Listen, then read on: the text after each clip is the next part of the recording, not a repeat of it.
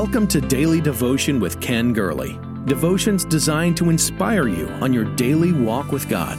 Each day we walk through the vital principles of the abundant life. Our Lord can do above and beyond all we ask or think. Here's your host, Ken Gurley. Have you ever heard of a spite house? People build houses to spite their neighbors. In Georgetown, the ritzy DC suburb, there are several spite houses, narrow, tall houses designed to obstruct their neighbor's view. In Boston, we saw a spite house years ago, built tall to tweak the nose of a man's mortal enemy. Perhaps the most famous spite house in North America was built on Lexington Avenue and 83rd. A man was building an apartment house and wanted to buy the five feet of frontage that extended in front of the building. He offered $1,000, which was a lot of money back then. The owner wanted 5000 The man refused. After the apartment building was finished, the owner built a four story structure, five feet wide and 100 feet long. People actually lived in these tiny apartments with scaled down furniture. It came to be known as the Spite House, or as its occupants called it, the prison house because spite always becomes a prison. And where there is no forgiveness, there's always a dungeon. Thanks for being a part of our daily devotion family. We're looking all this week on authenticity, integrity, and how to find the power of a real life. I believe this thing called spite needs to be addressed. There is no future without forgiveness. Without forgiveness, we live in the past the haunting hurts of yesterday and the void of doomed relationships and the gorge of once beautiful and now beastly memories separate us from our tomorrows. We will cling to the flimsy drawbridges of self pity, self righteousness, self justification, hoping they will help us get across the divide. But inevitably, the sinner can't hold and we're hurled into the unforgiving abyss of unforgiveness. There simply can be no future without forgiveness. Paul said in Colossians 3 that we, as God's chosen people, should clothe ourselves with compassion and humility and kindness and gentleness and patience. We should bear with one another, forgive whatever grievances we have against the other. Forgive as the Lord forgave us. And over all these virtues, put on love, which binds them all together in perfect unity. Was it Confucius who said, if you devote your life to revenge, first dig two graves? Vengeance is a sharp, two edged sword without a handle. No one can grasp it without being hurt in the process. We don't need spite. We don't need the root of bitterness. We need full forgiveness. There was a Sunday school teacher that had just finished her lesson on Christian living, and she asked one of the students, said, Now, Billy, tell me, what must we do before we can expect to be forgiven for our sins? And without hesitation, Billy said, Well, the first thing we have to do is sin. Yes. Well, let me bring David before you today. David knew what it was like to sin. In one of the seven Psalms of repentance, the 32nd Psalm, he said that blessed is the person whose transgression is forgiven, whose sins covered. Blessed is the person to whom the Lord does not impute iniquity, and in whose spirit there is no deceit, no spite. David said, When I kept silent, my bones grew old. Through my groaning all the day long, for day and night, your hand was heavy on me. My vitality was turned into the drought of summer, Selah. But notice what he says here I acknowledge my sin. I'm not hidden my iniquity. I've confessed my transgressions. And Lord, you forgave it all. You forgave it all. They are called spite houses. People build them to spite their neighbors. Like David, we can discover that God fully forgives each of us you don't have to be haunted by the past. You don't have to walk around feeling guilty for the rest of your life. You don't have to carry your sins around you forever. God has something better for you. Blessed is the person whose transgressions are forgiven and whose sins are covered, whose sin the Lord will never, ever count against him. We know that David came face to face with his own failure. We know the day that he acknowledged his own sin.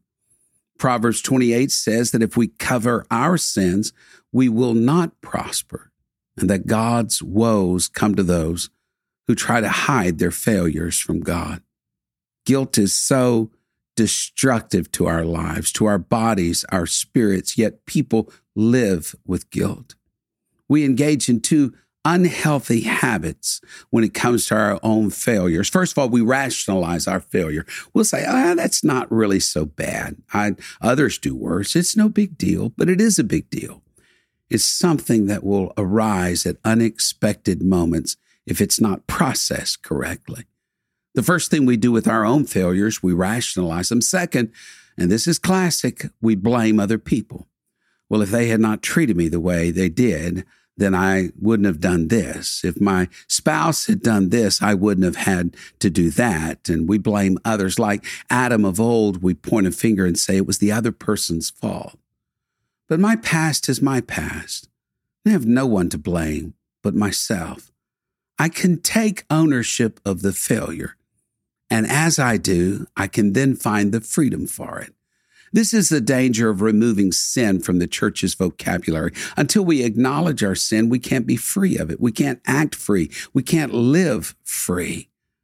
We hadn't found the full pardon of God until we become a man after God's own heart and admit our shortcomings and admit our failures. What did David say in verse 5? He said, My sin, my transgression, my sin, my iniquity. What will you do with it, David? Well, I confessed it to the Lord. He forgave me. He freed me. So many years ago, the governor of Texas visited a state prison. He spoke to the inmates and announced that he would stay if anyone wanted to speak with him.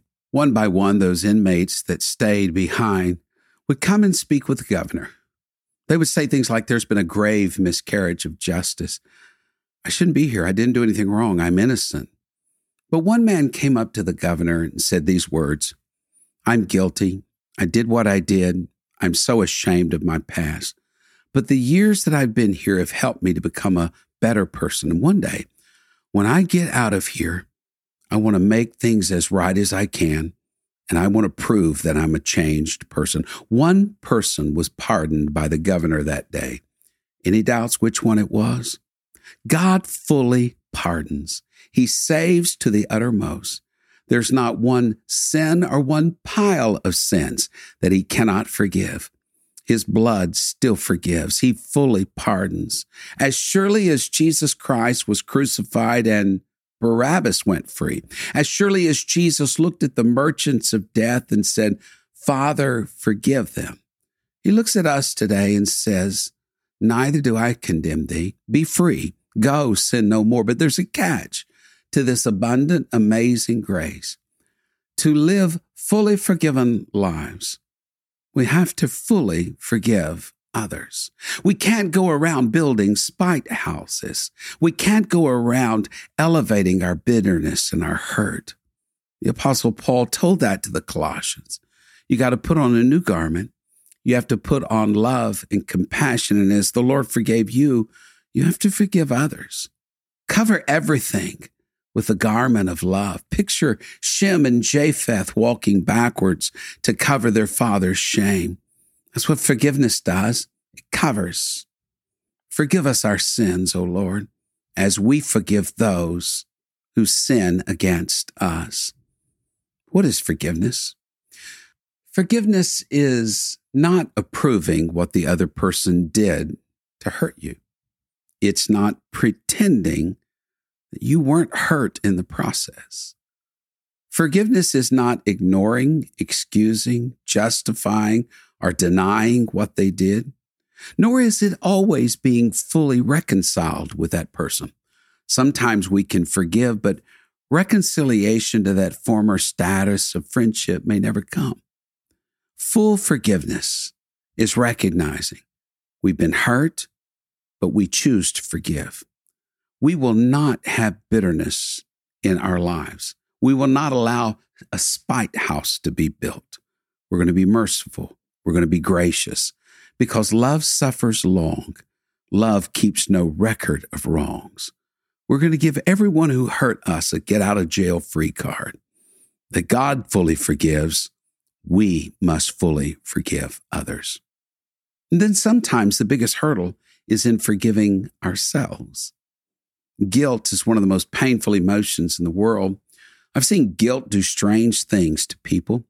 I've seen people who grow guilty become the most judgmental people I've ever seen. Jesus said of the Pharisees, they were whitewashed without, but full of violence within. Unresolved guilt can lead people to become judgmental and holier than thou. It can also lead to terrible self fulfilling prophecies. It goes like this People think I'm bad. I guess I shouldn't disappoint them. And all of it is rooted in spite. You may recall the Hemingway story about Paco. No one remembered why Paco ran away from home, but his dad wanted him back. He didn't know how to reach his son, so he put an advertisement in the local newspaper, and it read like this Paco, meet me at the Hotel Montana at noon on Tuesday. All is forgiven. Love, Papa.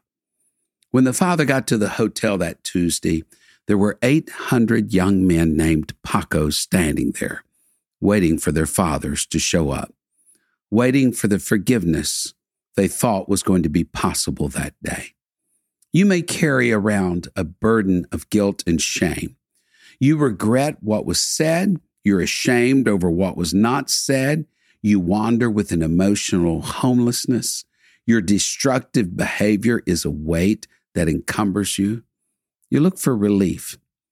Relief is found in dangerous, harmful means. But it doesn't have to be this way.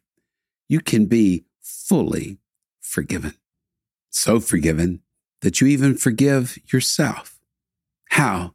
How, Pastor? How can I forgive myself? I take you to the dark hours on Calvary's Hill when Jesus Christ said, It is finished.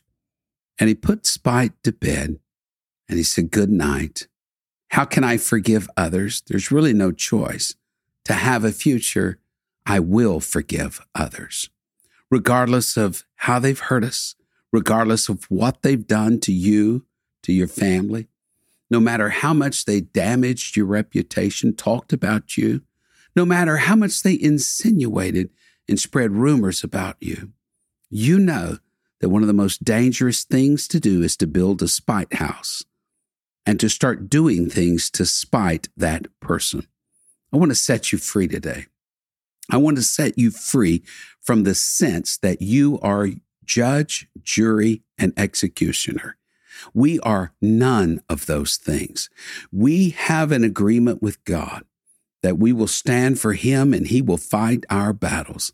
This battle, sir, this battle, man, it doesn't belong to you. It's not yours. God gave you the grace and the grit and the resilience to get through that situation, and God is going to resolve this issue with the person who harmed you. So release it into his care. Say goodbye to the building of a spite house and start saying, Hello, Lord. I want to build the kingdom of God from the love that you have shown toward me. And I promise you, it will begin to happen. Thank you for sharing in daily devotion with Ken Gurley. We pray this ministry has been a source of encouragement and strength to you. Please be mindful that your financial support enables us to meet with you each day. To give a donation or connect with us, visit our website at kengurley.com. There you will also find the latest books, podcasts, and resources. Blessed 90 Days to Change Your World is Pastor Gurley's latest book. You can get your copy of this life changing book at kengurley.com. May God's favor rest on you in every way until we meet again.